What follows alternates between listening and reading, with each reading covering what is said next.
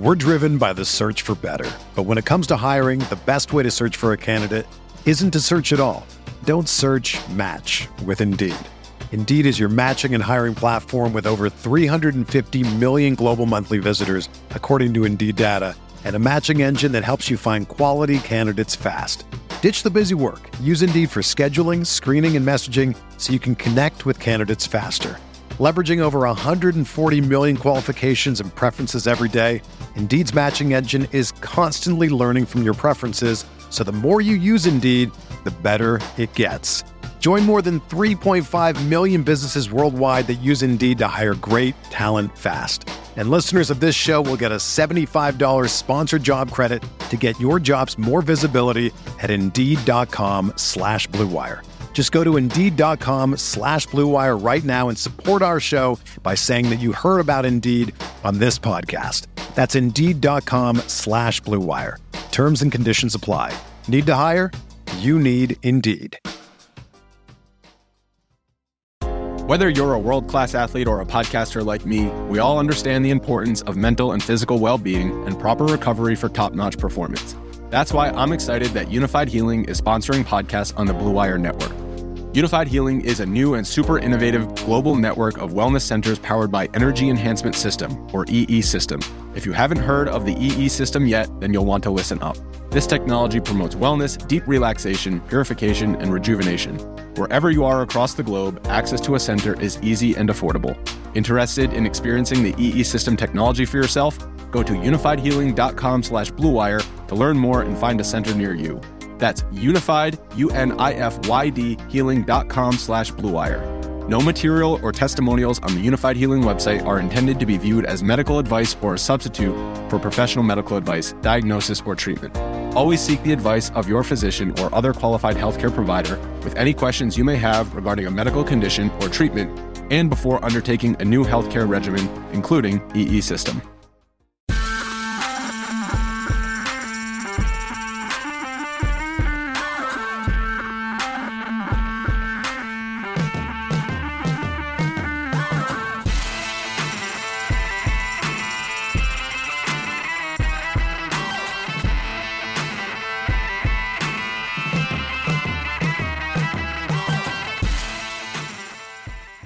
We are live. Welcome to the RG DFS Tournament Takes Podcast 2022, week one. I am so psyched this year. I negotiated and negotiated and negotiated. I like I felt like I was uh, uh, uh, JSU's agent manager. You know, I was trying to get approvals to get get the new team formed this year. And I'm excited to announce that we have the original Tournament Takes podcast, the guy who put us on the map back joining the show from Run Pure Sports now. We're doing a, a Run Pure RotoGrinders collabo here, but I'm psyched to have him back. JSU Rab, uh, John, how you doing, my man? Welcome. It's good to be back. It's great to be back, man. I, I love this podcast when we used to do it. Me, me, me, and Kirkwood back in the day. We we started this thing together, and uh, you know we had some good success. I felt like people liked the pod. They they enjoyed it then obviously, you know, things happen. I left for a little bit, but happy to be back on. Uh, good to do the collab, Pure Sports and RG collab. And I'm happy to be on with my guy Bobby Gomes as well. I, I love this pod and I love football. So I, hopefully we'll give some winners to the people and uh, have some fun. That's the thing is I, I worked hard negotiating this thing. So I had to close the JSU deal you know, we were we were trying to get, uh, you know, was potentially trying to get Tambo involved too, but uh, I guess that didn't work out so well. But um, anyway, we got we got the JSU approval, and then we got the Bobby Gomes approval. So we're back, Massachusetts podcast here. We've got two Boston, JSU Worcester area, but this is so if if you're Yankee fans and Giant fans and Jet fans, this is probably not the podcast for you. But uh, welcome, Bobby Gomes. Uh, and for those that don't know Bobby, I'm sure you do know Bobby, but Bobby was the original Milly Maker winner, correct? Was that week one, Bobby?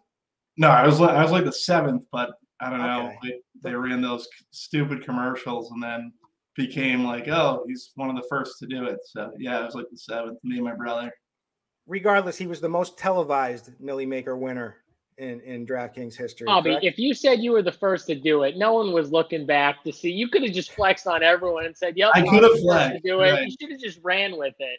I could have ran with it. I gotta be I gotta be straight up though. I gotta, I gotta give the right take. So it's the correct take.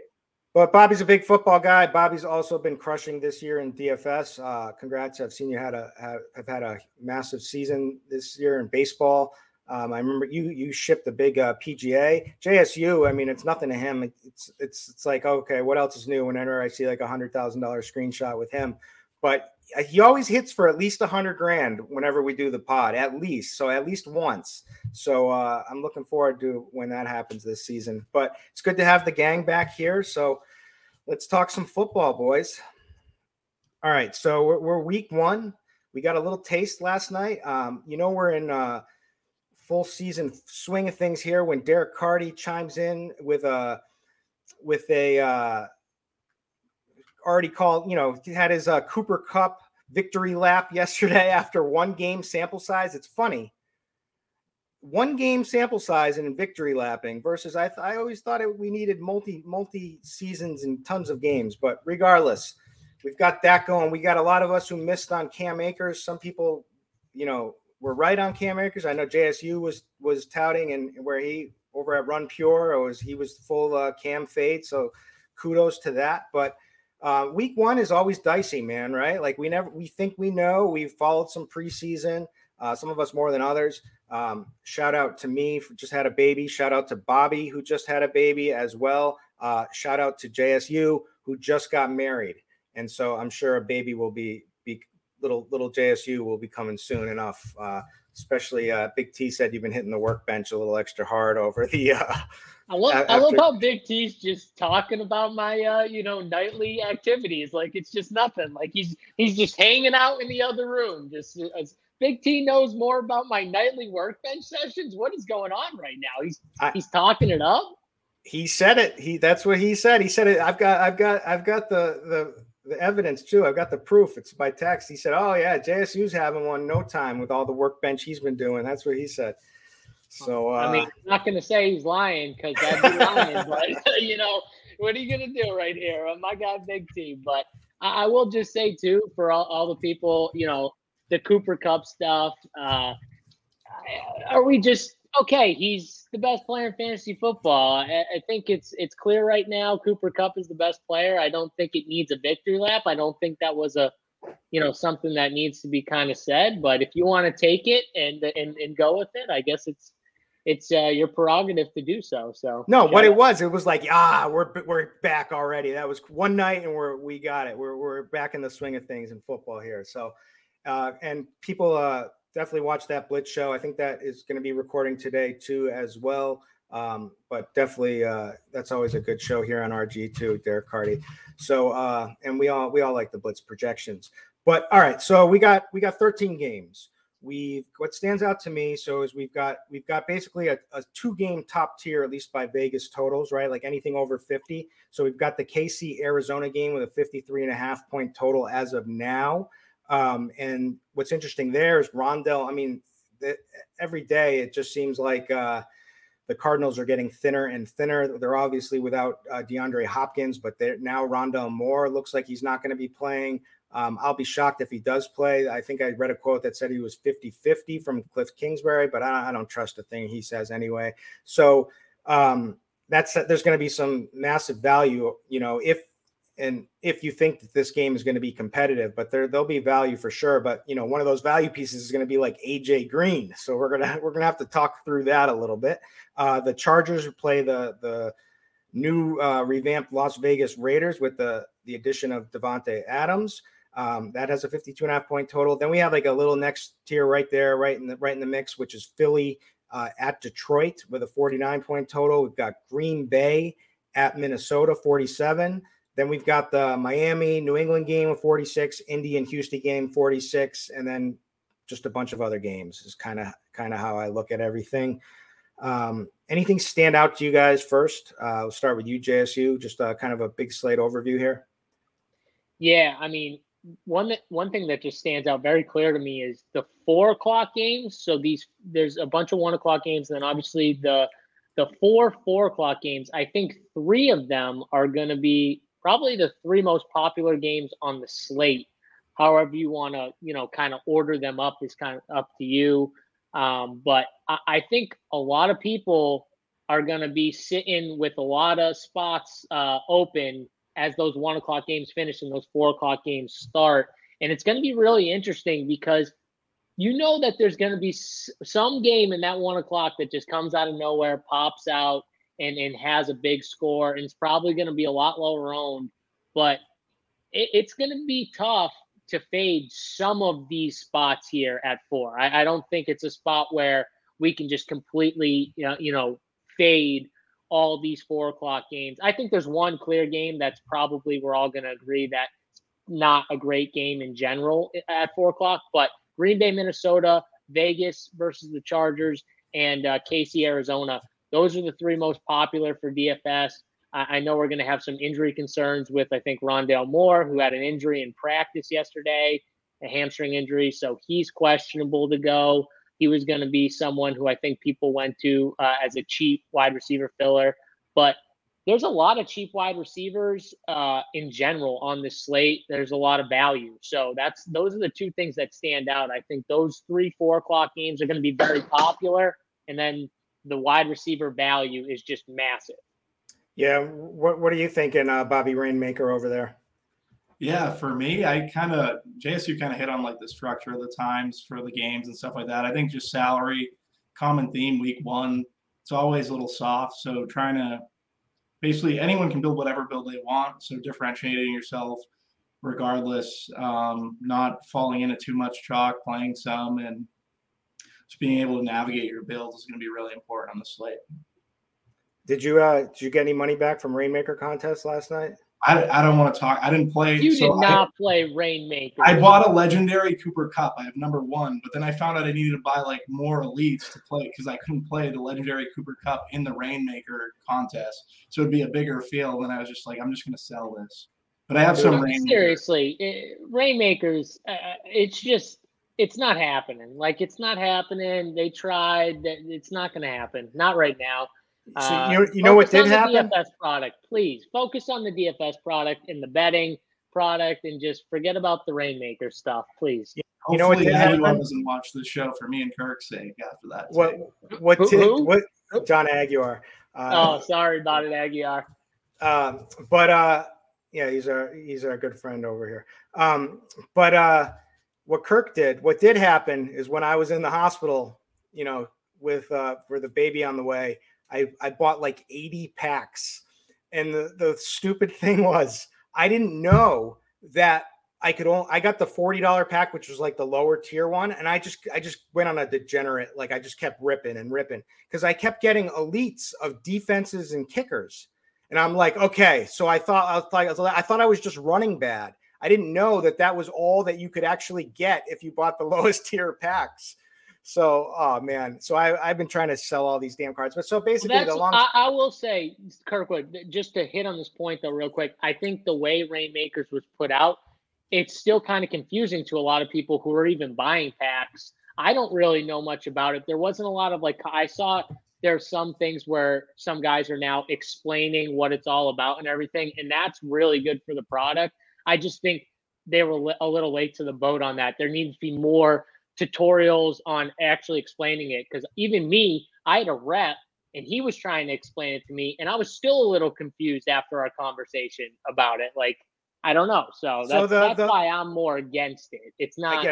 The the long and the short of it is like the so I know like Wiley seventy seven. You know he, um, he's put a ton of money in. He's basically looking at it as this is like a you know all these other guys are just like NFTs, at least in the higher NFT people. They're no badge people. So he's like, I'm playing DFS, you know, against all these people with no badges. The problem is it's a lot of work. It's a lot of time involved. And it's like, it's all for the end of the day, it's all to just play DFS, right? Which is what we're already doing and what we, we it's too hard to even manage it's, multi-site it's DFS. We have a simple know? enough way to do it, is what you're saying. Yeah. Like I already yeah. have an easy way. I click the players in that I want. I click submit, and I'm done. And that's if it was as simple as that, if they they put a product out that was as simple as that, I'd be in because it's just more fantasy and there's contests or whatever they do. But it's not as simple, like you said. It's very, you know, a lot of time needs to be put into it. If you want to you know, be good and win. And that's my issue with it, you know. So yeah, so we already and speaking of time, we probably just wasted 10 minutes talking about it. Um, but all right, let's go on and say so the first thing I like to do on every slate here is I like to check out the the the most plays. So I always look at the blitz most plays, projected plays. And this week, um, they all they nail you hit you hit it right on the head. It's it's those those last three out of the four games at the four o'clock level. So uh, the Raiders, Chargers, um, is uh, projected to have the most plays, then Green Bay, Minnesota, then KC, Arizona. Then what I always like to do is, you know, I love my establish the run content. I always look up the Brandon Thorn up in pace, and uh, it's those are those are the two two top games for up in pace. The the the Raiders, Chargers, and KC, Arizona. Um, they also have uh, Philly and Detroit as being an up and pace spot, and also a kind of a flyer potentially on this Bengals offense humming being a lot quicker, you know, with a healthy Joe Burrow.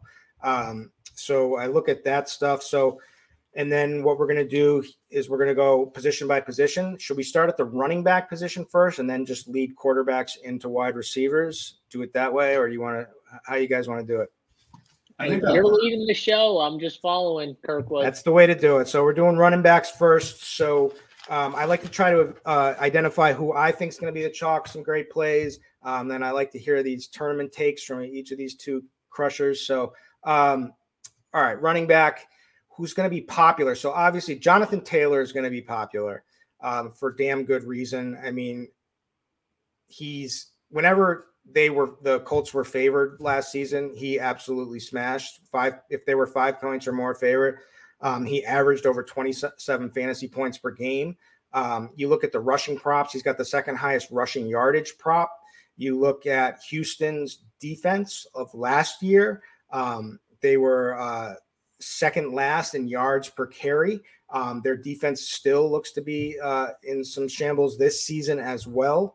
Um, you know, as as long as it, he gets the right game script and you don't have to worry too much about Hines, you know, vulturing, um, then uh, JT should be an absolute smash. I mean, every every running back smashed the the Texans last year because that's just the the easiest way to do it. Um, so I don't see that stopping. Um, the thing you don't get with him that you do get with an 8500 Christian McCaffrey is all that passing game work, right? Like you you know McCaffrey is on the on the field for all three downs.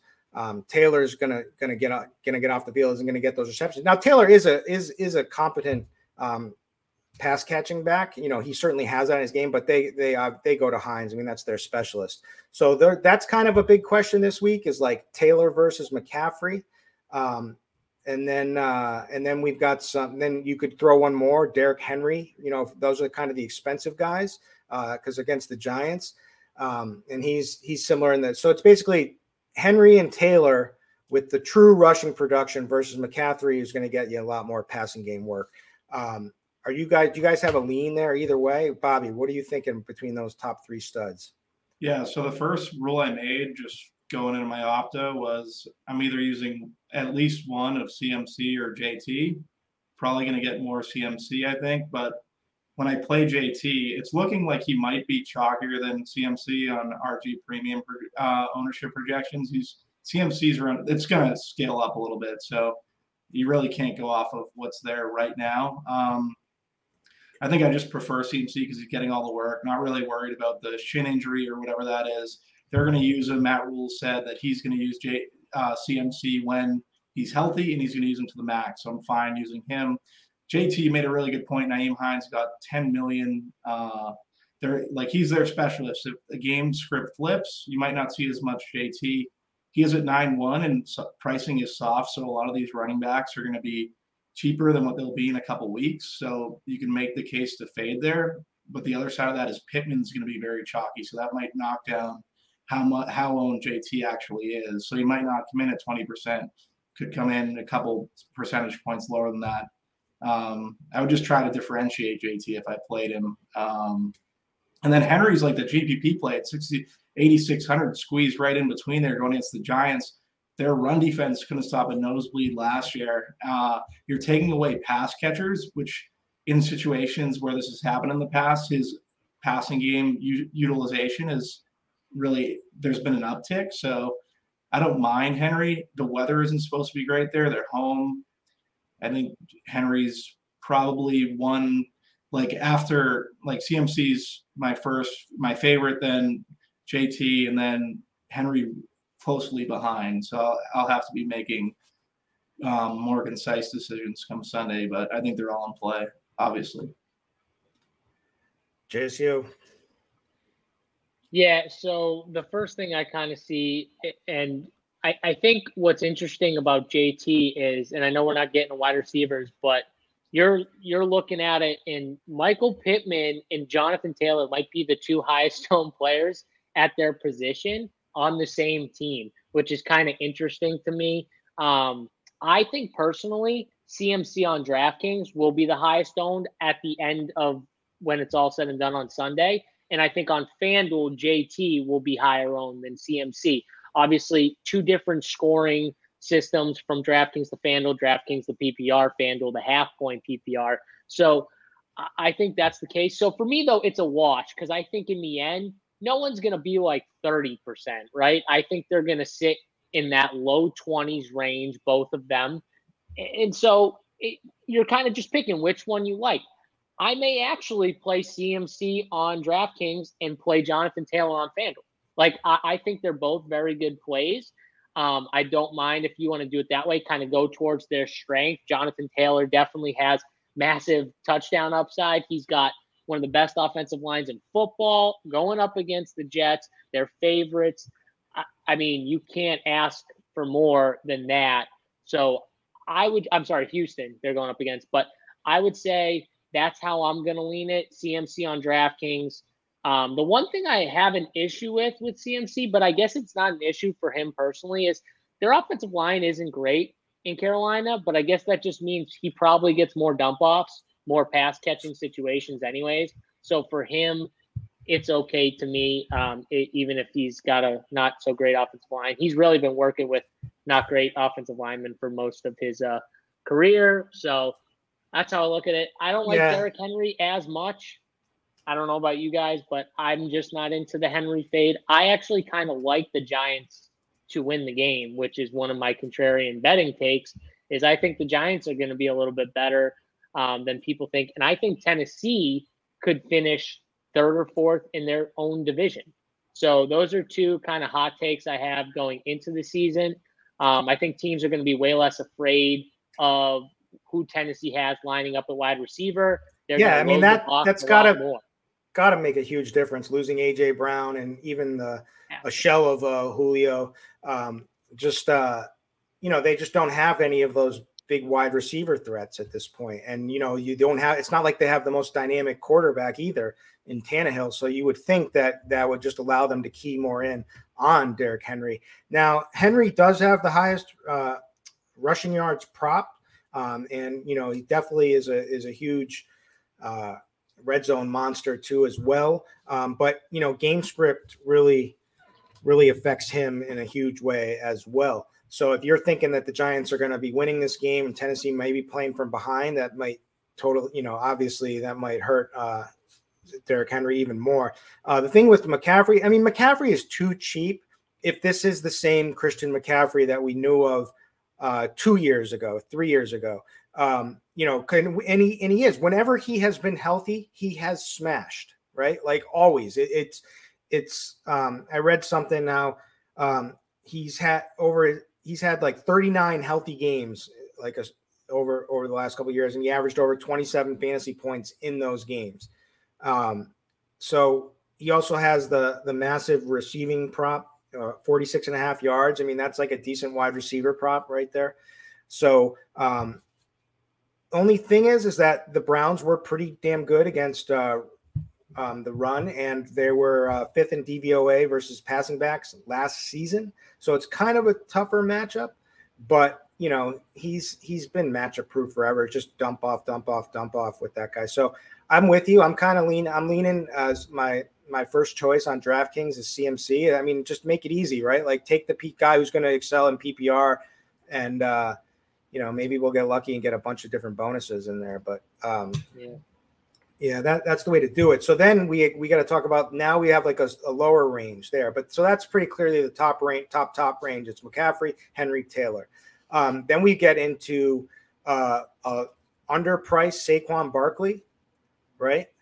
Uh, he's going to be very chalky. He's going to have probably be just about as high zone as these other guys here. And then we all, you know, another guy is D'Andre Swift for 6,800.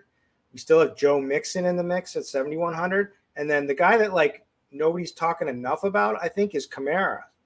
Um, so I'm interested to hear your guys' takes kind of on that little group right there. And I mean, it's so deep at this position. We can keep going because there's Austin Ekeler, there's Najee Harris. So feel free if you guys have like a favorite play to just to just uh, if I didn't say them, go go for it.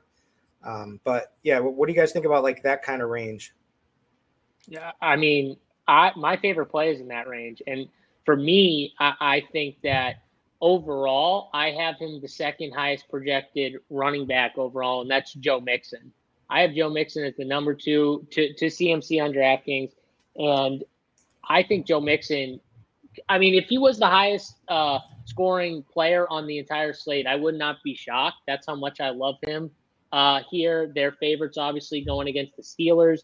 The Steelers were very bad against the run last year. They gave up, I, I'm pretty sure it was the highest yards uh, per game at like 150 or 146, somewhere in that range.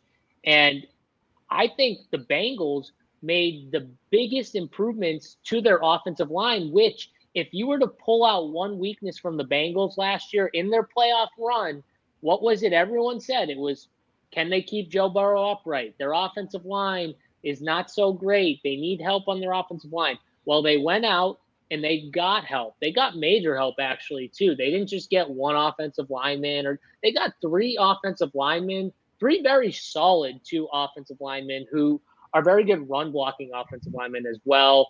Um, so those are things that's going to happen. Ted Karras, um, Alex Cappa, and La'el Collins uh, are the three guys that I'm talking about. Add into Jonah Williams, who was a high draft pick from a few years ago, um, who was coming off a serious injury. I think it was two years ago or something like that. And then he had this year. He was okay last year. I think he's going to be even better this year at left tackle. And then all this um, added depth that they have, I think they're going to pound the rock against Pittsburgh. And I think Joe Mixon's going to have a big game. That's another one. I don't know if it's a hot take or not, but I think Joe Mixon could be the the best running back on the board, point per dollar for sure at I mean, seven one. Seven one. Yeah, that's a great take because that's he's he's kind of getting for it. like he's like you people keep mentioning him like seventh or eighth. You know, he's not like in that he's not not being played in that tier. So that's gonna probably steam down even further. You know what I mean? And as these other guys steam up. Um, and you're right, they improved their offensive line. He he smoked them last year. First of all, they, like you said, that you nailed it with uh, they were second in rushing yards allowed, the second most rushing yards. Um, the Steelers were last season. They got smashed on explosive rushing plays too. They were dead last in that category. And Mixon, he he averaged 23 rushing attempts and about 128 rushing yards in each of their games and over two games last season. So yeah, I like that call a lot, and I, I just made it. I just started. What do you think, Bobby? Yeah, so I think you guys are right on with the Mixon call, especially versus that leaky Steelers defense. Uh, ETR and the blitz are kind of high on Mixon, so he might get a little bit more chalkier than what we're believing to be right now. Um, Najee Harris also, he's another guy that's kind of popping there. Uh, maybe he could be a little bit chalky. My interest in this range basically comes in the injury situations. Like James Conner at 7K is going to be – overlooked. You're taking Rondale Moore out. James Conner is pretty much a three down back in this situation. You know, Benjamin, like I'm not really worried about. I can see him getting more passes and being involved in a high paced game. So interested in Conner. In JSU and me kind of talked about this the other day, but Aaron Jones, like if if Lazard sits, he's going to see an increased role out of the slot more than likely in the Green Bay game. I have some recency bias with Aaron Jones. Don't play him a ton. Um, but I think those guys for me are probably I think those are like plays that might be more in play that most people aren't on as of yet. They'll probably they'll gain ownership and steam as the weekend kind of rolls on, but I think they're definitely uh, interesting GPP plays for that reason. So, Bob, don't you agree though that the range itself is so, so loaded and running back as a position is so loaded, should we really be worried about if a running back gets steamed from 9% to 14 no, no, no. 16, right? Like that shouldn't matter. Yeah. So if Joe Mixon goes, because uh, some sites are pretty high on him, obviously some projection sites that maybe we look at, um, you know, obviously the Blitz you guys have over at RG is a, a, good projection site that I know a lot of sharp players look at. We have SaberSim over at Pure Sports. Uh, ETR is another site I know people look at if all these sites have uh, him, it's still one of those ranges where the range is so loaded. Najee, it's the ownership. I wouldn't even worry about ownership at running back personally, especially with these guys. And also, you know, Ja'Marr Chase and uh, and Higgins, they're going to get a lot of love too, and people aren't going to be playing Mixon. So that's the that's the downside, right? Is that they have such electric pass pass weapons that the game script could go a different way than what we're anticipating. Also, there's a lot of talk about Joe uh, uh, Burrow just absolutely, you know, you know, pass, pass, passing this season. So you could see it go a different way. But I also, you know, I, I think that he should be in that top tier, and the matchup certainly is is uh, ripe for a for a massive game. And it worked last season. Why wouldn't it work again? Um, so I, I like that. My, my question to you, JSU, is you are predicting the Giants to win. So I have to imagine you're somewhat interested in the 6100 Saquon, but he is going to be chalky. So how, how are you how are you handling that? Yeah, so I don't think Saquon is a terrible play. I think they're going to spread the ball out a little bit more with New York this year. I think he's going to have a lot more opportunities in the passing game, better opportunities too. I don't know how much success they're going to have on the ground though, uh, especially against the Titans. I I think he's fine, but me personally, I like Mixon more. I like Aaron Jones way more. You guys, uh, I think Kirk, you said Allen Lazard was doubtful for yep. for Sunday. So if Allen Lazard is out, this is the way I view Aaron Jones. And the reason why I didn't even bring him up at running back, I think of him as wide receiver one for the Packers because that's what he's going to be. He's going to play. He, he's going to get a lot of passing opportunity. He's going to be like CMC esque but I think he's going to play with Dillon way more than they even expected him to um, this week because there's no Lazard. He's going to option out into the slot and out wide.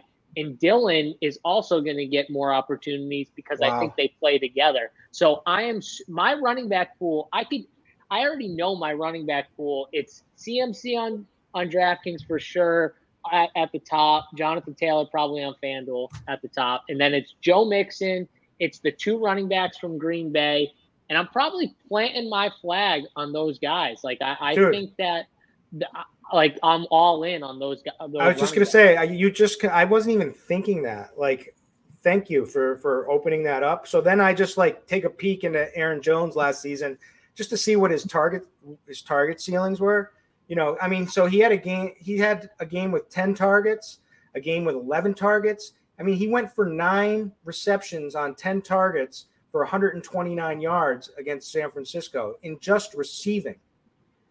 And now he's yeah. got to be he's got to be Rodgers' most uh, trusted receiver at this point. I mean, who I mean Randall Cobb, I guess you can make the dust you could dust him off and you know, and I'm sure that Rodgers will uh, force feed some to Randall Cobb, but um yeah, man, I wasn't even thinking that. So I, I, when I was shooting, I was like, damn, I'm all in on Aaron Jones. I was just thinking all of a sudden. That's my point, though. There's so many good, and Bob, Bob, this is where Bob's really good because I, I think that he can find like the diamond in the rough when there's so many options. And I, Bob does a really good job in tournaments. He doesn't give himself enough credit, but I'll, I'll give him credit for it. But he's really good at picking out how ownership's going to go and, and, and where he can find the leverage in that ownership in every range.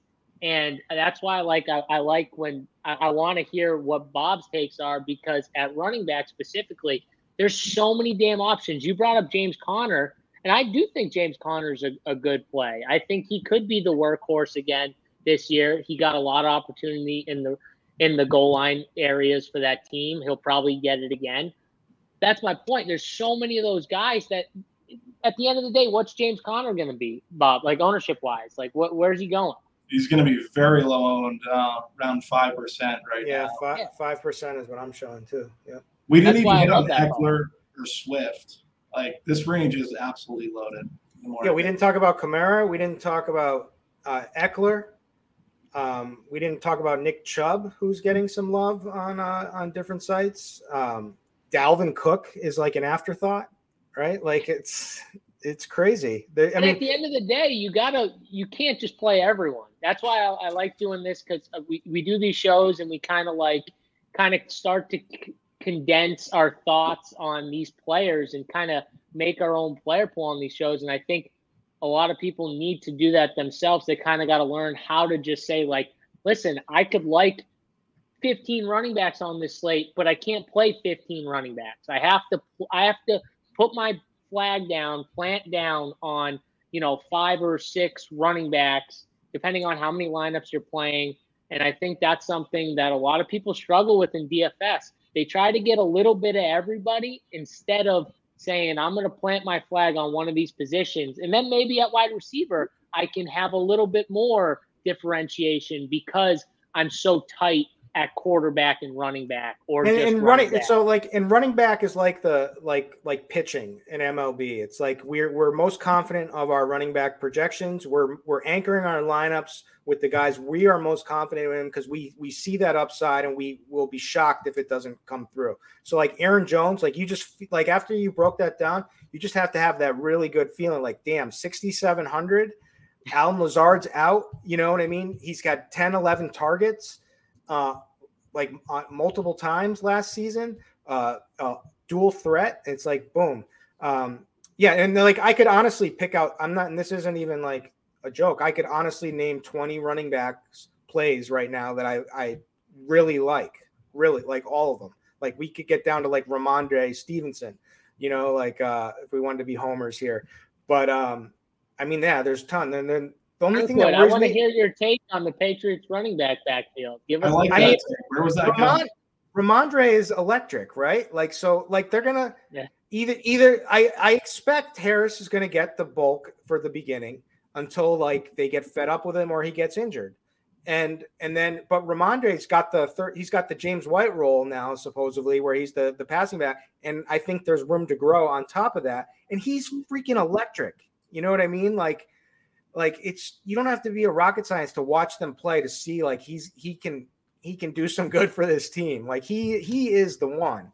It's just uh, how long are we going to have to suffer through uh, Harris? I mean, maybe Harris, maybe there there'll be a dual threat, and like because that maybe that's their best shot, and they'll just keep running it down people's throats. But uh, I don't know. I'm not very high on the the Pats this season. But Rhamondre is like my one guy. I am. But I, I I'm I'm hoping I'll be like pleasantly surprised kind of like how the like sometimes the Red Sox do. Like you're not expecting them to have a good season, and then all of a sudden, not this season. I mean, I mean, no, the Patriots running backs are they were really valuable last year.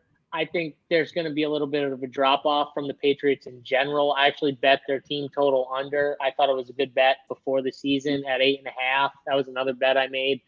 I just think they're going to be third in the division. I think they're going to be third in the division. I think the AFC is stacked. Um, and I just don't see it this year. I just don't see them. And as much as we're from Boston and we can be homers at times, I just don't think they're going to be, at the end of the day, better than Miami, better than Buffalo. I think they finished third in the division. The Jets are last, and that puts them around seven, maybe eight, but I don't think they get past eight. So I, I put that bet down. That was a bet I made. And uh, yeah. Yeah, the only worry. Train yeah, they're they're they're. What is it, Bob? Buffalo's a wagon. Just all out. yeah. Out.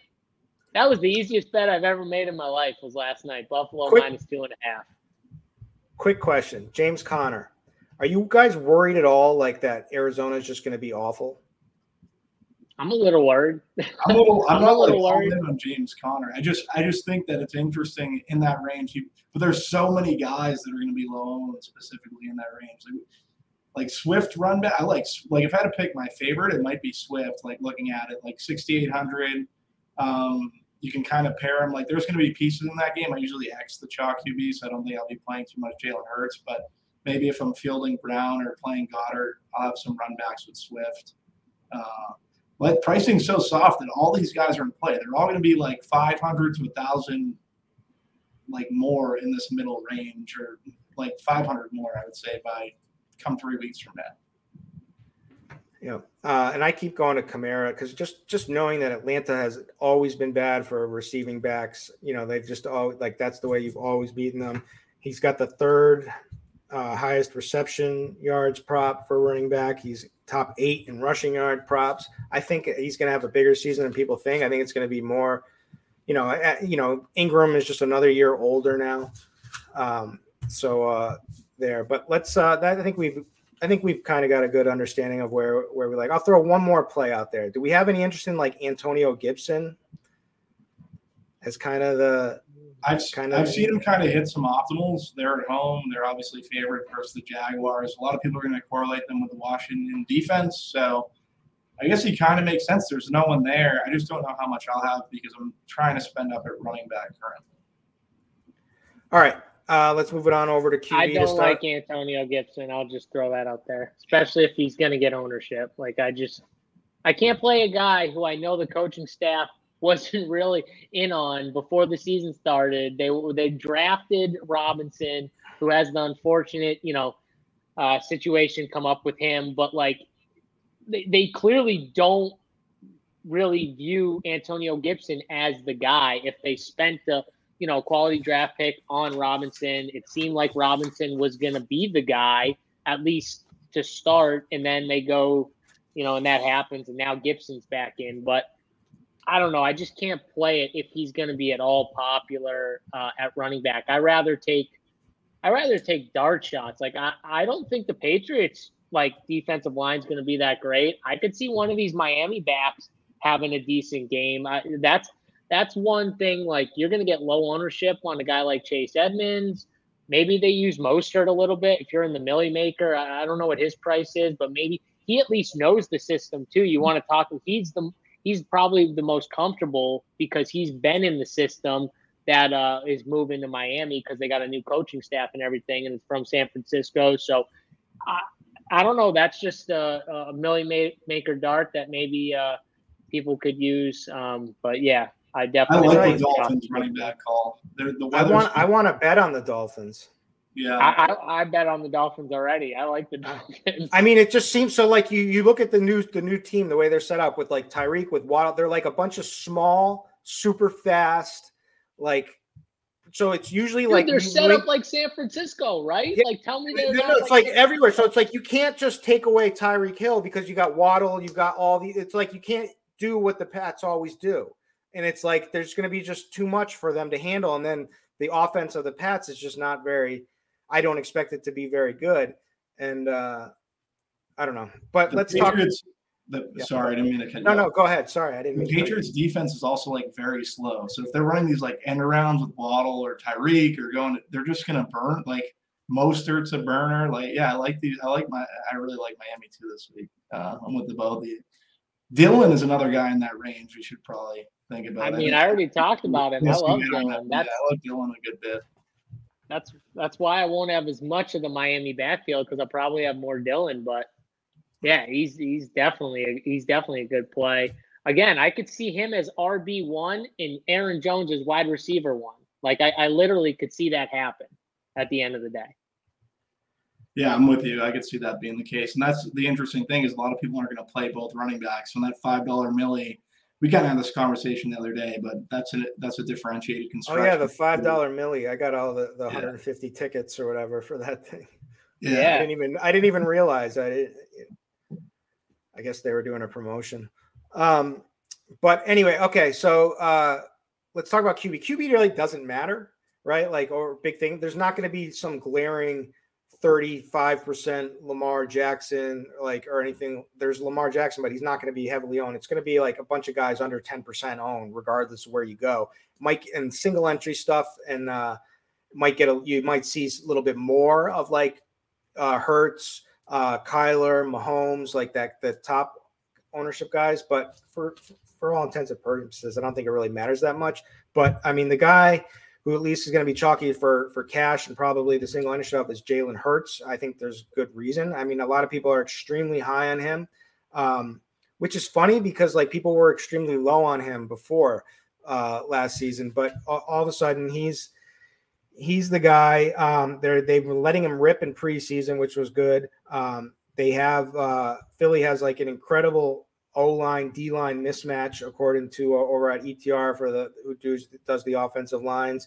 Um, Detroit was 27th in DVOA versus the pass. They've added the big play guy, AJ Brown, who is absolutely electric. They also have DeVonta Smith, who is very electric as well. So he's got, they also have Goedert, who's healthy. So they have a ton of options to let this offense rip. And I mean, this dude rush runs a ton. Like this dude is is going head to head with like Lamar uh, for for rushing yardage. So um, yeah, I've got nothing bad to say about Jalen Hurts. Um, the other guys that's going to be popular is Kyler Murray. Um, I'm a little bit worried as as he's losing more of the options, but you know he does have uh, the new uh, Marquise Hollywood Brown um, to join there. You know, and KC is has struggled with uh, the deep ball always, and Kyler Murray's a pretty accurate deep ball passer and you know Brown is like he's gonna uh, he's gonna have a massive target share, don't you think, Marquise Brown? Probably. I think probably. Yeah, I one of the things it's you're what's it's like two two midgets playing catch pretty much with Marquise and we got to um, pull height into this already. We got it. We got a short shamer here. We got a short I'm shamer. I'm not a short shamer, but I'm just saying, like, you really what these these they got a big offensive line. Um, it only took us 43 and a half minutes for you or someone else to bring up the height. 43 and a half minutes on our first show, Bobby, together, and you're already talking about height. Just go. classic, shameless, classic, shameless short people. Classic short shamer. All you short people out there, make sure you flame Bobby on Twitter at Bobby Gomes DFS. Um, I love the short guys, and uh, especially we were just talking about the short, dynamic passing game in Miami right? You know, he, it, he loved Miami, and then all of a sudden he's against the short people. That's what I heard. Unbelievable, heard. unbelievable. Yep. Um, we got Patrick Mahomes. The thing about Mahomes is, is like we don't know what the wet. We don't have the Tyreek anymore. You know, it's uh it's Juju, which we're not sure. Like, so they they like Juju almost feel. I, I guess he feels better than like when they got Le'Veon Bell. Like you knew like that was going nowhere, but like I don't. I'm. I'm not sold that Juju is going to be very good, but maybe. Um, I think he's going to have the opportunity, so we'll be interested to see that. Um, but you know, also those quotes with Mahomes saying it's going to be someone new every week. Sorry, you fantasy players. Like you know, like I hate reading that. But the one guy that you can count on is is Kelce.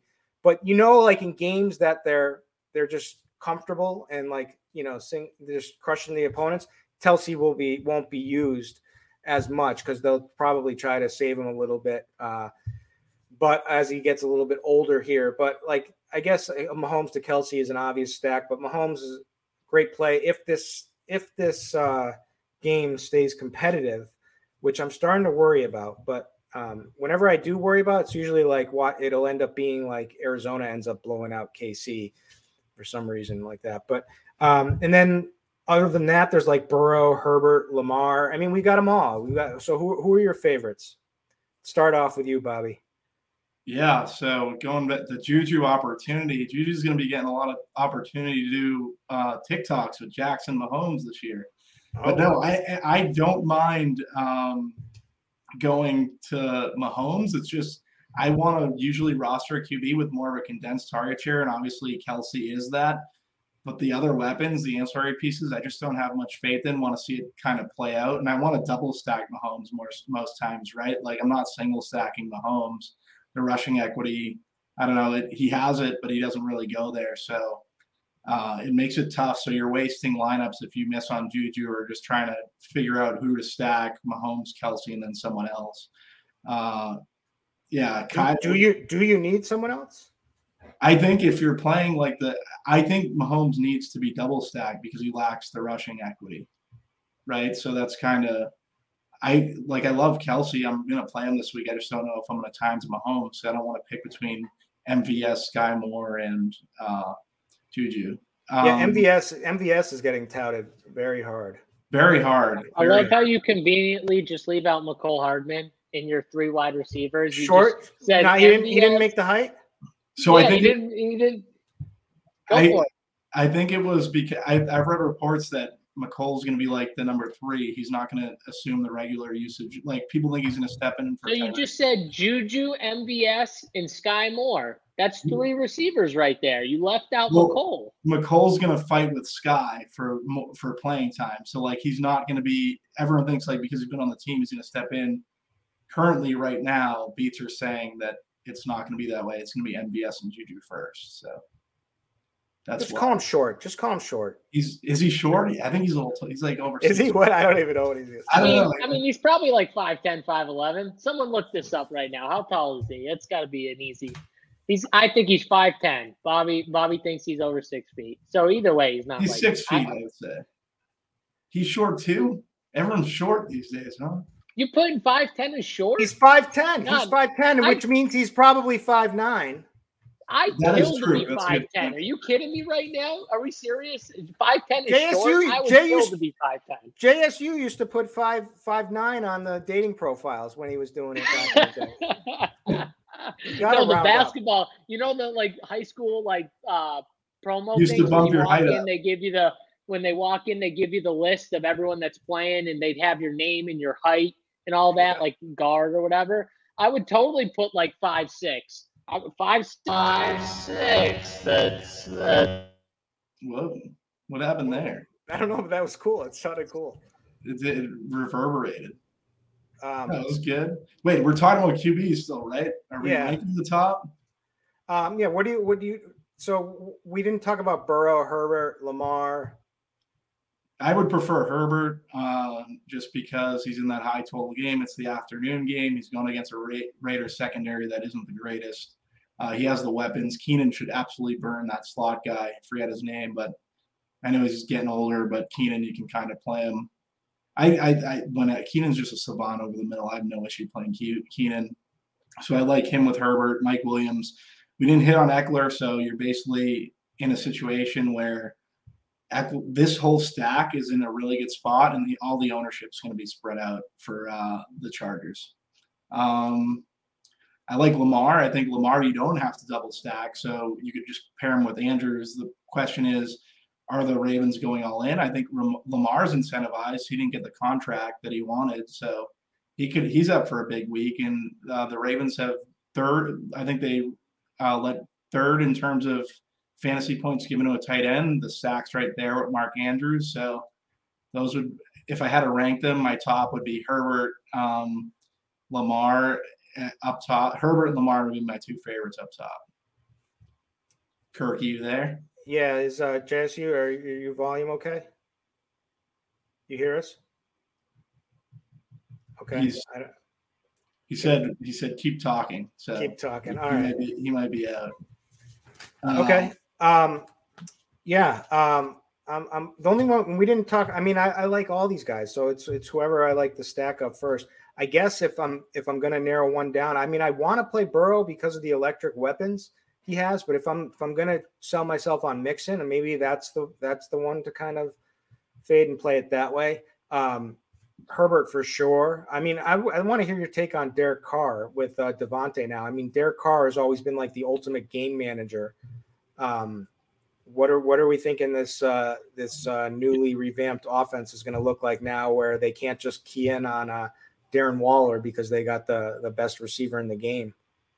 Yeah, I think Carr is a very good play this week, uh, and you're taking away J.C. Jackson. I don't think he's playing, if I read the last report correctly. So Davante should be someone who I think was going to come in lower owned over the last month. People have been looking and thinking Jackson's going to play. So people looking at salaries, they're not going to play Davante.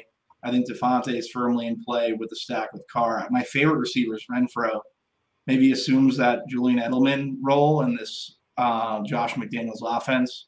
And with that being the situation, like he's already burned this Chargers team repetitively last year. So I I, I think Renfrow would be my favorite, but Waller's down there at five four. Like this whole Oakland Raiders stack is firmly in. This game is going to be the game that a lot of the sharp players are on. I would imagine, just because you can spread out the ownership on the stack. They're not going to be too highly owned and it's a very highly told game. So I don't know. I really like I really like Carr. Really like Herbert. Uh, they'll be two, they'll be in my player pool for sure. You guys hear me? Yeah. Yeah, we can hear you. All right. So I'm back. I, th- I think my sound okay. Perfect. Yeah, you're good. All right. Uh, so you guys sound a little quarterback. Sound a little short over there, though. Yeah, uh, short. Kind of cut short. All right. Uh, where were we at with quarterback? I lost um, you for a second. So give us a take on like. So I I was thinking that if we're going to sell ourselves on Mixon, we should probably be lower on Burrow. Um, even though Burrow has extremely good passing weapons.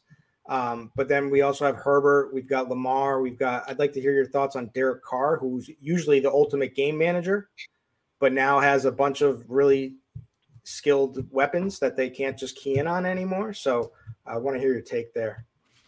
Yeah. So for one, I think at the top range, if we're looking at Hurts, Murray, Mahomes, and Herbert, and Lamar, I'll throw Lamar in there as well. I prefer Herbert. You got a guy who, in my opinion, it's going to be a competitive game, and I, am higher on the Raiders to than most. So I do think there's there's going to be some back and forth. So I would prefer taking Herbert over Mahomes, who, if I'm playing Mahomes, I think it's in like a millie setting where I can stack him and have a bunch of different Mahomes stacks in my 150 spreading out the wide receiver because Bob was talking about it. He's like, well, it, it looks like the beats say it's going to be this guy and this guy, but then Mahomes is saying, hey, listen, it's going to be a different guy every week. I, I personally think outside of Kelce, it probably will be a different guy every week because I, Mahomes will spread it around. I, I think he could easily end up just spreading this thing around and it not be like one or two clearer guys after Kelce. And so if I'm stacking Mahomes, I want to just have two pass catchers with Mahomes and make that a rule in my 150 and then just have a bunch of different combinations. That way I'm not like, oh, I don't have any Mecole. You know, I don't have any uh, Juju or uh, MVS or something like that. In the way I do it, I probably wouldn't play Kelce in the Milly Maker formats. I'd probably stack him with two wide receivers just to give me a little more differentiation because I think a lot of people who play Mahomes in the Millie Maker will play Kelsey for the safety and then try and pick the right wide receiver as their second guy. So who knows? Maybe you get lucky and you get MVS and Mecole who who come out there and catch three touchdowns together, or it's Sky Moore and uh, Juju. Who knows? That that's my thing. I don't like the guessing. When I play Herbert, I can play Mike Williams. I can play Keenan Allen. I can play one of those dudes, and I feel very good about it. And then if if I want to play a third guy, a Palmer or someone else, and hope I get lucky, that's fine. But I feel good about that one guy for sure. Same thing with like Derek Carr. I got Darren Waller. I got Davante Adams, Hunter Renfrow. Those three dudes, and I can pick two, and I can play them and put in my Derek Carr stack. So I really like those two quarterbacks from that game specifically. Um, I'm going to be lower on Hurts, Murray, uh, Lamar. Lamar just lower on because they're playing the Jets. Like I think once they get up, they're just going to run, run, run. Could he have two touchdowns on the ground and a touchdown or two in the air? It's very possible, but I'm just not going for the blowout game against Joe Flacco, where I think they could just dominate. Um, so I'm staying away from him. And then just kind of looking at the list down, I like Jameis Winston and Milly Makers at a cheap price tag, 5.3K. If I'm playing Kyle Pitts, uh, I can bring it back. My Jameis stack would be uh, preferably him with either Kamara and one wide receiver or just a wide receiver. But uh, I think he's interesting at that cheap price tag. And the last guy is Kirk Cousins that I'm interested in, only because I'm so high on the Green Bay side. And I think one of those Minnesota wide receivers, another condensed situation from a pass catching standpoint, you're either playing Jefferson or Thielen, and you can run it back with Kirk, and it makes for a nice little stack with the running backs. Um, last, uh, Daniel Jones thought. I'm not going to play him here, but I do think he could be improved and be someone that we look at for DFS stuff maybe uh, a, a couple weeks down the line. I just hate it. It's a new system. You know, how good is he going to be that first game in the new system? I don't know. I, I worry about it just a little bit, but I obviously like the Giants. Um, and I'm higher on the Giants than a lot of people. So you you could do it. I'm just personally playing like Jameis in that cheap range. How cheap is he? I'm, I'm trying to find him right he's now. Five K, or uh, he's five K uh, exactly. Daniel Jones. Yeah, he's fine. He's fine. I just personally prefer Jameis. My the last guy I was interested in is Tua, but like, like I, I like it. So I'm torn, right? Like I like it, like you said, he's got like the cheat code now, right? He's got like a bunch of guys who he can throw a two yard little out to, and they can just take it to the house, right? And he doesn't have to throw massive deep balls, but he, I mean, they can. But uh, so he has those weapons. The only thing is, I'm worried about like just the Patriots milk and clock with running plays, running plays, running plays all game. Um, no, I think that makes sense to have that. That's kind of the same worry that I have, especially with weather. Supposedly in that second half, it's supposed to be raining, uh, but it does like Tua. You can single stack Tua too at that price. You don't have to double him, so you go to a Waddle or to a Tyreek. I think I'd prefer to a Waddle. Uh, Davis Mills is another one I think is is interesting to like differentiate Jonathan Taylor lineups for talking like lower own quarterbacks, just because like Waddle on I think Waddle six one. Brandin Cooks is like right around six one, and then AJ Brown the chalk is at six four. So uh, Mills to uh, Brandin Cooks I think is pretty interesting. You don't have to really double stack Mills. You could with Nico Collins, but I don't know. There are just ways to kind of differentiate JT builds. Um, if we do think JT is going to be like supremely chalky, so supreme yeah. chalk. Little little Baker revenge. Baker's tied to the highest, the guy everyone likes in the slate, right? So if you want to differentiate McCaffrey, I don't think it's the worst idea. And DJ Moore at 6K. Oh, little DJ, yeah. My issue is if you play Baker, I think you need to find someone on the other side. And who do you play on the other side uh, that you feel super confident in? And they're also a team that runs the clock out completely. So if you're worried about that with the Patriots, like you should definitely be worried about that with the Browns. So. Yeah.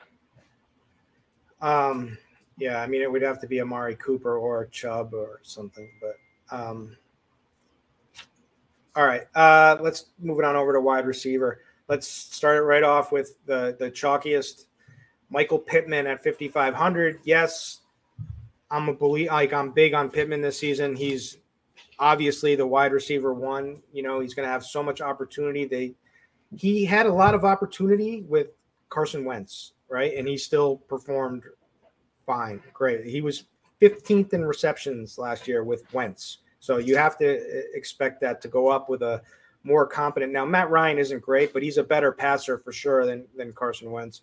Um, I still think he he kind of sucks too, but um, t- you know Pittman 25th target share, 25% target share, 31% air yards. Problem is, is there's this is a, a game that could very easily be all Jonathan Taylor, and that's all they need to do against Houston. So I get it. How are you guys going to play it? Um, you know, we we've already talked about it a little bit, but give me a give me a firm stand on how you guys are going to play it. I get. Uh, do you want me? Do you want to go first, JSU, or me? Go for it, Bobby. Yeah. So for me, I think I'm Xing Pittman just because the opportunity cost in that range I think is very strong. Uh, you have Adam Thielen there. You have Elijah Moore there. You have Christian Kirk there. I think they're all guys that can beat Pittman. Um, on the other side of that is I'm not playing Pittman with JT. JT's rushing prop now is right at 100 yards. I think that game script will probably stay what it is. So um, I probably, if, if Pittman catches a bomb, it takes away from JT. So I'd rather ha- play my JT. And I think there's other, I don't know, there's other wide receivers in that are around there that like Chris Olave, you could play if you like that Atlanta game. I, he might be like 4K. I'm just thinking within the 5K range, like Darnell Mooney versus that San Francisco 49ers offense. If you want to play him as a one off, I think he's fine. Thomas is there. Renfrow's at 5'8. I think Renfrow's a very good play on the slate. Um, yeah, so there's all these guys around Pittman that I just don't have that I think can match him or, or beat him. So I think he's going to be an X for me at this point. Yeah, week one chalk, right? Like what could go wrong? Yeah, what could exactly, exactly. Um, and then there's a ton of guys like you said, like there, there's even guys like Thielen, Rashad Bateman. Like, yeah. There's so like every range is so stacked. Um, yeah, but if that's where if he's going to be the chalkiest player on the slate, like he's the one we should be looking to. Yeah, it's probably going to be Marquise Brown. Is I'm thinking will get get steamed up to be the highest. Once, with once Rondale Moore potentially. Yeah, out. once once these projections getting bumped up with uh with more out because everybody still has more in. Marquise, I think it'll be close. I think it'll be close. I don't think those like high end cash games players would go and play Marquise in like their cash game team. Oh, they will. They they certainly they will. will. If, if you see if if board. yeah if if e, if ETR the blitz slash saber so everybody gives them the you know bumps up his target share and he becomes the the top value in the play. They they just trust the projections. You know, I'm I mean? just super tentative with Marquise Brown. No, this is like this is like the debate I have. So like when Cardi was like in baseball, for instance, he's like, if you don't play Dan Vogelbach and cash, you're just bad. One night on a slate, he said, and I was like, wait a minute here. You know, like yes, I get it. He's in Coors and he's cheap, but like he's all home run or nothing, right? Like so, there's like something, and that's that's that's how we've known Marquise Brown to the be, and, and you know he's been like that, like all home run or nothing. Um, so yeah, I, I get that. Yeah, he makes he's six two too. Like these other guys are down like in five five between. I would say too, honestly. Remember this, Marquise Brown. Is he all home run or nothing? Because I remember some games last year where he was racking up some catches and he had some pretty high catch numbers. Uh, I know even a few years ago, I think he he uh, he won me a, a, big contest on Yahoo, and he had like ten catches for like 104 yards in a touchdown, and Marquise uh, Mark Andrews had like two two, and I'm just thinking to myself, oh, that's kind of rare. But then we saw it a little bit more and a little bit more. Yes, did he make big plays? I'm not saying he wasn't a big playmaker, but I'm just saying don't forget this offense and Kyler, they lost DeAndre Hopkins. He's the, the stick mover, right? He's that guy. Yeah, he'll make a big play every now and then, but he's that guy you need that eight yards, that 12 yards to get that first down. They don't have that guy right they now. They lost everybody. They lost they Christian lost, Kirk. They lost Chase Edmonds, who was another yeah. guy who made plays. They lost, and now they're losing Rondale Moore. It's like so. My it, point with this is, is don't be shocked if Marquise Brown had one of those games where he had eight catches on 12 targets for yeah, like 12. I, I wouldn't be stunned like no I wouldn't either and he, he, was getting more as last season than than he ever had he was becoming more of a, a consistent you know if you look at like at least in the first half of the season I mean he was going like 10 targets 14 targets 12 targets 13 targets 10 right. like he was having a stretch what, so what I agree with you on though Kirk is I think they brought him in to be the Christian Kirk like that downfield guy with DeAndre, right, uh, uh, uh, to be that stick mover. It's just so now they're down to Zach Ertz, Marquise Brown, injured Zach injured, Ertz too. Injured Zach Ertz, yeah. Who's I mean, who knows? I'm assuming he plays, but I don't know. And then James Conner and who they got left at wide receiver? Andy Isabella. Do they have Isabella? I was wondering that. Do they still have Isabella? I think they do still have Isabella. So he could be the deep threat, and Marquise could be oh. one of the guys moving the change, right? Yeah, yeah it's, it's Isa, Isabella's. I mean, they're going to have to. I mean, I don't know unless you guys are high on Victor Bolden Jr. No, no. Formerly of the USFL Binghamton. Rondale was ruled out, so if we already covered that, and I just totally he, he's officially out. He's officially out. Yeah. Okay. This was like 20 minutes ago too, so he might have. Yeah. I just missed. I mean, it. it's AJ Green. I mean, I'm gonna play AJ Green. oh, jeez. I it, this is the week to play him, so I, I wouldn't fault you. Um, Wait, no, you're not serious, right? I'm gonna play him. I, I mean, AJ I'm Green. AJ Green. I mean, there's no other. It's it's it's. No, you just, guys are messing no, with me now. There's, there's nobody left. Oh God. Uh, He's tall. He's tall. You He's know. Tall, yeah. Bobby's Bobby gave Grant blessed him. I'd rather play that. If you tell me you're playing plays on this Brown, slate, you are not playing AJ Damn Green. I no, I don't, I'm probably not going to play him, but I need to lie down. I, I don't know. I feel I, I just have major Can reasons. Can we time out this this podcast? Can we resume in five? I need a I, I need a quick uh you know break. I need to lie down. You're not playing AJ Green. No, I'm not playing but I, he's more in play when you take out. I, ha- I have I have to play. I have him in a rainmakers contest. oh, the truth comes out. the truth comes out. I needed uh, I, I, needed the cards.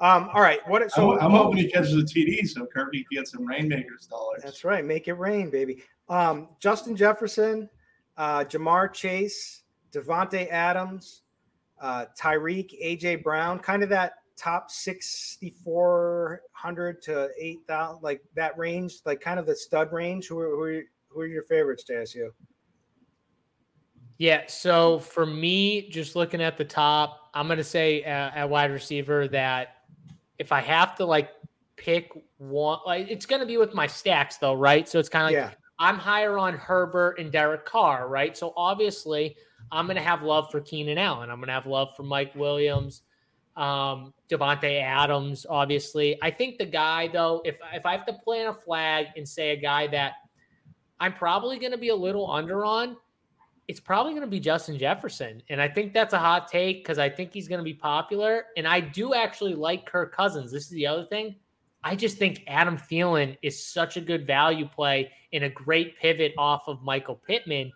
And, and this is where Bobby talked about there's just so many other plays that we can play in that range. And Adam Thielen, people forget this because obviously he didn't play that much last year. He got injured a little bit. It just didn't work out for him last year. But that dude was a touchdown monster, absolute monster on this team when he was healthy. And all the attention is going to be Justin Jefferson. He, him, Dalvin, they're to, Dalvin Cook, they're going to get a lot of that attention. What does that mean? That means we're going to get a lot more of Adam Thielen being like the Gabe Davis, where we saw last night what happened, right?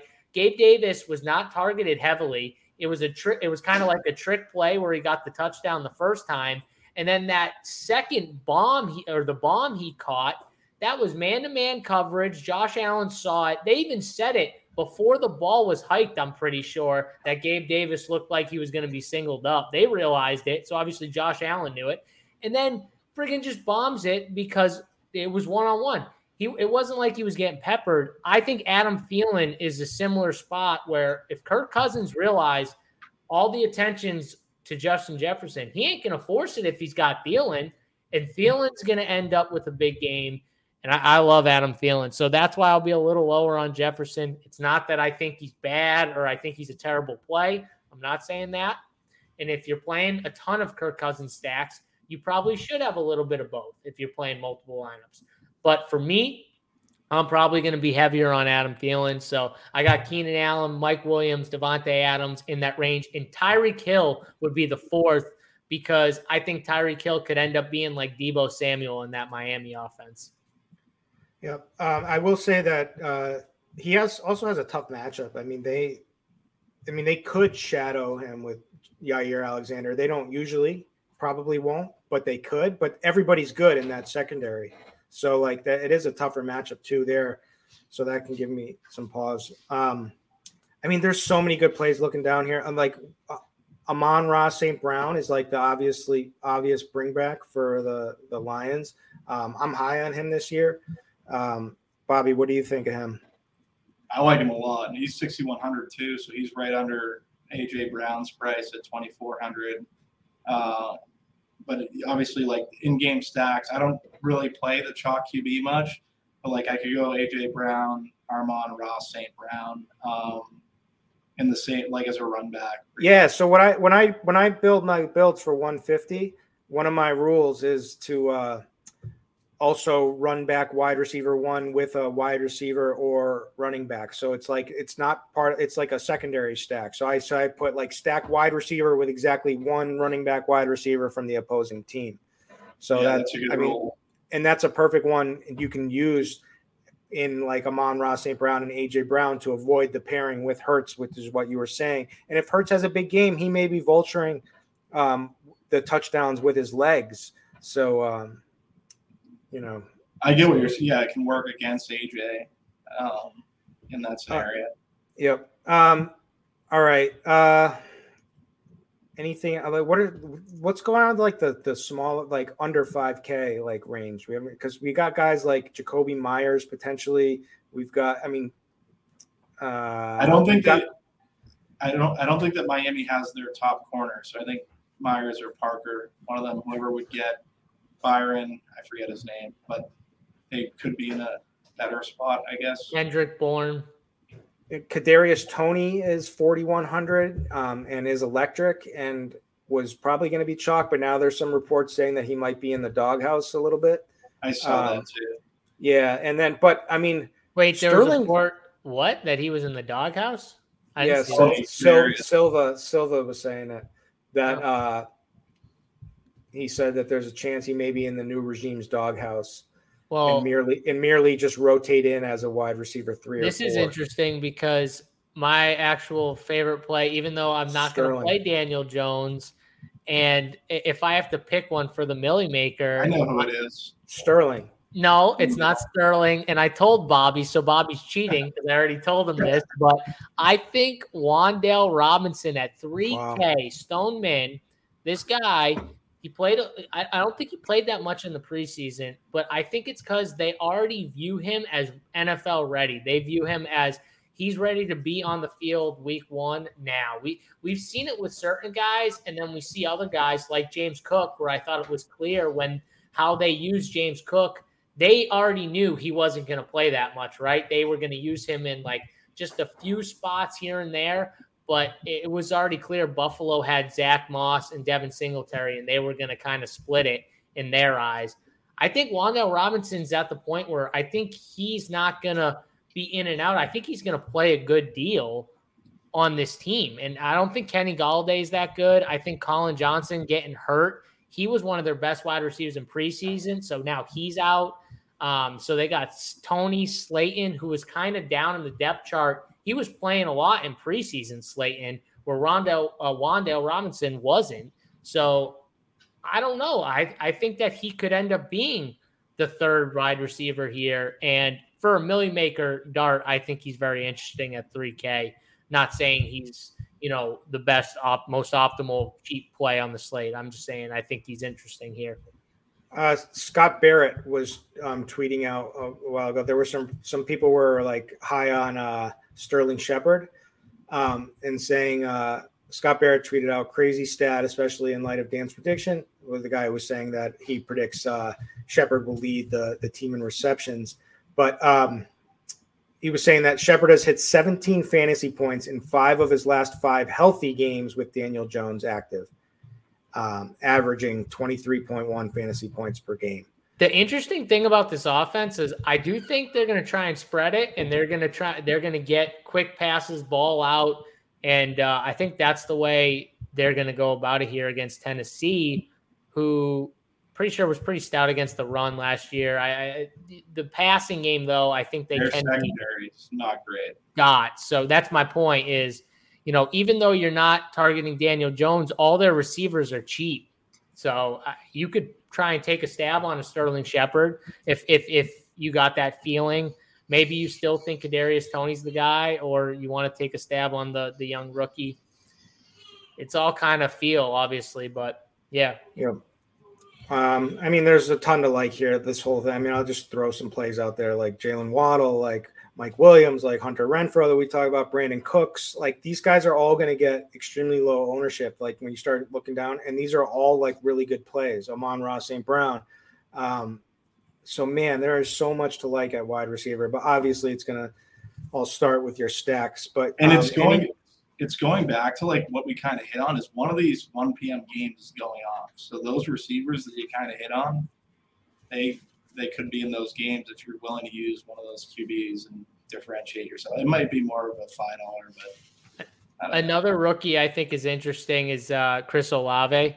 I think he fits way better with Jameis Winston than the other two receivers, Michael Thomas and Jarvis Landry. They're like short and intermediate guys, quick pass guys. Jameis Winston's not that type of quarterback. He wants to he wants to go down the field with his. I think Chris Olave is the perfect receiver fit with Jameis Winston here, and so I think he's another guy. I also personally, I, am a little biased because I, I have him in like my dynasty leagues and stuff, but I think he's the best receiver in the class. What about George Pickens for this slate or just overall? For this slate. Is De- Diontae Johnson definitely out? Um, let me pull up the latest on him. Um, said he. Oh no, so he's already. He's saying that he's going to be playing Johnson. I probably can't play Pickens if if he's going to be in. Any other guys? Like I'm just trying to think of the young guy. I know, like, uh, well, we don't know. What about if Drake London plays? Ah. Uh, I just worry about is he going to get Lattimore? Probably. I mean, he's gonna Marcus Maye and Lattimore are both solid. I Maye solid, right? Like, should I be higher on London than what I am? I, I am not a I don't. No, no, because this is a perfect segue over to tight end. Because why play him when you can just play Kyle Pitts? Yeah, I'm with I'm with Kirk here. I'm with Kirk. So let's I'm move it on. Over, let's, let's move it on over to tight end. Uh, Kelce is going to probably be the most popular because man, so you you you think of you know he's actually averaged less points per per game with uh, Tyreek um, out as opposed to to in, but um, you know it just makes perfect sense from like a usage standpoint, like that Kelce should be the number one option at all times. Any close competitive game, it's probably they're probably going to be looking to just feed him, feed him, feed him. Darren Waller has is now he was the man right at wide receiver for for Las Vegas. Now it's Davante Adams, but what that does is that frees at least no one's going to be you know glued to him all game. So he's still a monster red zone threat, monster threat in general. Um, I can see him doing well. Mark Andrews, obvious, obvious.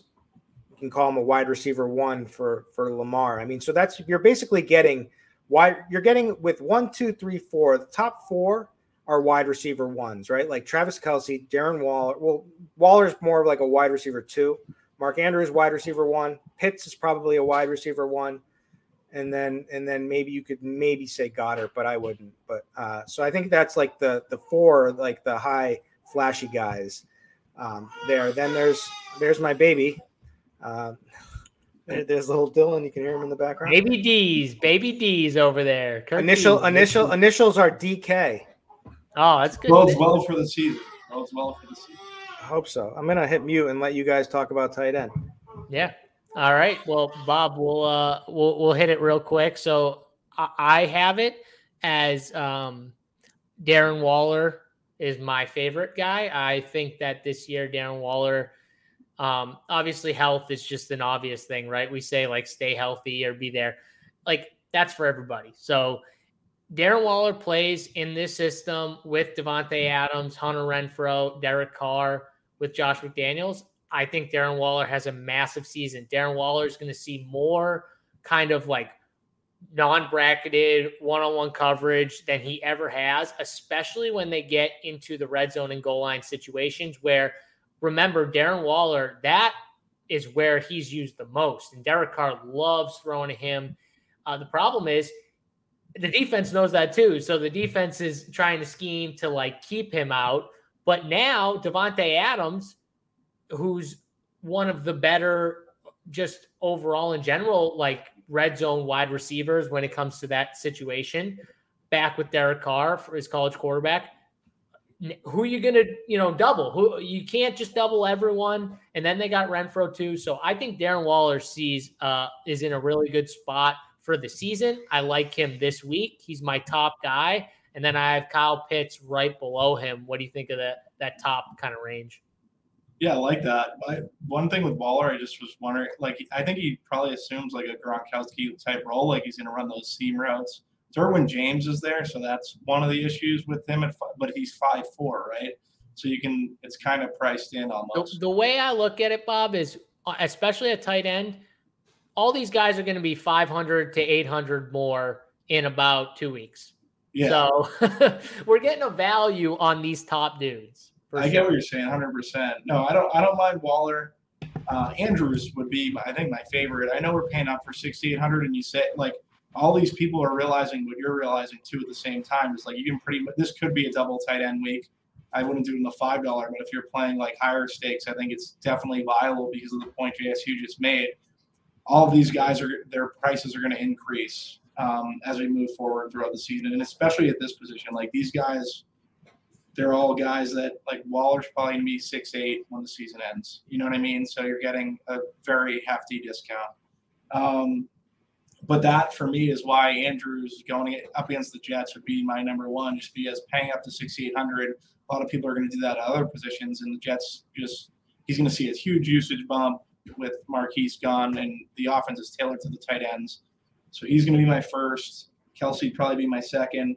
Then I could go Waller. Um, one guy I think is pretty sneaky is Robert Tonyan. If we think that Lazard's not going to play, I think Tonyan is a guy that you really want to give some consideration to. Everyone looking to Jones. Jones is fine, 100%. Like he's definitely seen increased usage in situations when um, Davante isn't in, but I think Tonyan's going to go overlooked. Uh, and then Hunter Henry, I think versus Miami, I think he just makes sense. He's someone that I'd have some interest in. Um, Irv Smith going down the list, if you like that game, staying in that Green Bay Minnesota game, and Brevin Jordan. I think that tops it off uh, if we're going all the way down. Uh, yeah. the tight ends I kind of have in my play. I got to whittle it down, but those are guys. I, I like the I like the Irv Smith call. I like um, if, especially if you like Kirk Cousins. I like the Tonyan call too because listen, at least we know he has, you know, when it comes down to touchdowns, the red zone, he's got that kind of you know upside there where maybe he's not going to get you 100 yards and like eight catches. I don't think he's getting you that, but could he get you four catches for 40 and two touchdowns? Absolutely. And uh, I think you'd take it. So I, I like that call as a sneaky, um, sneaky play. So, yeah, I mean, that pretty much. Oh, sorry. You go, Kurt. No, no, go ahead. I was just going to give one sneaky play. No, I was gonna. I was just gonna transition from tight end to defense because JSU was we're, on a time crunch to get that in. Yeah, there. we're we're we're gonna be done. We don't do defense, so he just saved all that time. We don't do defense. no. defense, Bobby. No. Defense? no. Oh, I love um, I love some defenses this week. They're sneaky defenses. Pat Freiermuth, baby Gronk. All right, know? I don't I don't mind some Pat rookie quarterback. I could go there. Um, all right, so all right, let's just close out the show. Uh, we we are done now um, with. Uh, well, one thing that stuck out to me is how much I love Aaron uh, Aaron Jones now. But uh, let's let's close it out with a favorite stack from each of you guys. A um, little off the board, not you know as off the board as you want to get. Favorite stack. I think my favorite game stack well, it's not off the board. I mean, I, I, think my favorite game stack is probably the Green Bay Minnesota game. Um, just because I'm trying to think of all the play, and I think there's going to be a lot of plays that I want from that game overall. Um, but if I needed to give like a off the board game, I guess it would be kind of off the board. But I guess the next game I'd go with in the one o'clock games would be the New Orleans Atlanta game. I think it's a simple game that you can stack up. That's going to be somewhat off the board because you could play Kyle Pitts on the run back. Kyle Pitts will have ownership, but like Chris Olave won't have that much ownership, I don't think. I don't think Jameis Winston is being really talked up a bunch. Um, so yeah, I, I kind of like that pairing. And then I, uh, Kamara, Kirk likes Kamara, and he's another guy that's just in that running back mix of running backs that could get lost in the shuffle. And by the end of the the week, he's 5% owned. Who knows? Right? You know, maybe that, that happens. So he could be really sneaky in tournaments. So I, I like that stack if we're going off the board.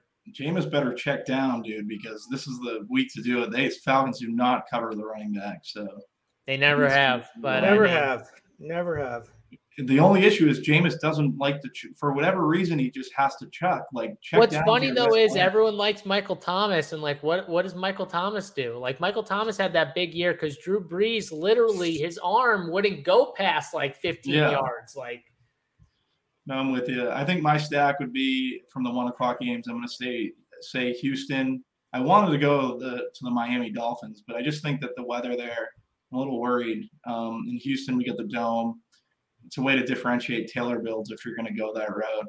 It all depends on ownership for me, though. The, I think obviously the best game stack is the Chargers Raiders. That would be the one that I'd first. I would have picked first, but I'm just trying to go off the board. Um, so I'd say the Houston side of Houston and Indianapolis. I think that's the stack for me too. That game. I think you guys both sold me on it, but I think I'd probably play it with Derek Carr, which is nauseating. But um, you'll be. I think you'll be fine with Carr. I think Carr's um, a good play there. I mean Renfrow. I mean, it, what are they, are they just gonna like pepper Kirk, their shine? Kirk, listen to me. The Chargers are gonna score. Yes, they're not stopping the Chargers from scoring. That defense is not going to be very good for the Raiders. So I just don't see how there's not points in this game unless oh, the yeah. Chargers just stonewall the Raiders, which is possible. And you see stu- Derek Derek Carr making stupid play after stupid play or whatever. Um, anyways, but yeah, the thing is, is like, are they going to use their shiny new toy with Davante and get him get him uh, a bunch of production, or are we going to do we go back to the you know the Josh McDaniels and Hunter Renfrow, you know the the Wes Welker of uh, the group here? I think Renfrow. Edelman. I think Renfrow's the sneaky. Like he's not sneaky, obviously. Bobby just got friggin' wood under the table. Don't let him fool you. He loves Renfrow. I like, love Ren- I'm a big Renfrow. When he, when Renfrow's even brought up the the table, you could just hear the table underneath him just start pounding. like, All right, uh, I think that's a wrap for. uh Yeah, and real quick one. too, anyone wants uh any of my content over at Run Pure Sports uh, NFL 15 is a promo code. You can get in 15% for life over with us as long as you don't uh, unsubscribe. And uh, all my content, core plays, player pools, full player pools for the main slates, stuff like that. It's all going to be up uh, probably by tomorrow. And uh, it's every week for NFL, NBA. You'll have all my content up there. Yeah, and uh, you'll even see me in the chat over at some of those shows sometimes uh, when I when I'm not on over at RotoGrinders. I'm you know we've got a we've got a nice nice relationship still with everybody over there. So uh, yeah, check check them out. Check us out. Bobby's got his core plays. Uh, I'll be on with Bobby doing Grinders live Sunday morning. Um, so uh, let's crush. Let's get some. Let's get. Let's bank. Let's start off right, right from the top. Big week. I'm with it. Hundred percent. Let's do it. All right, boys. This has been the RG DFS Tournament Takes podcast, and we will catch you next week. Thanks.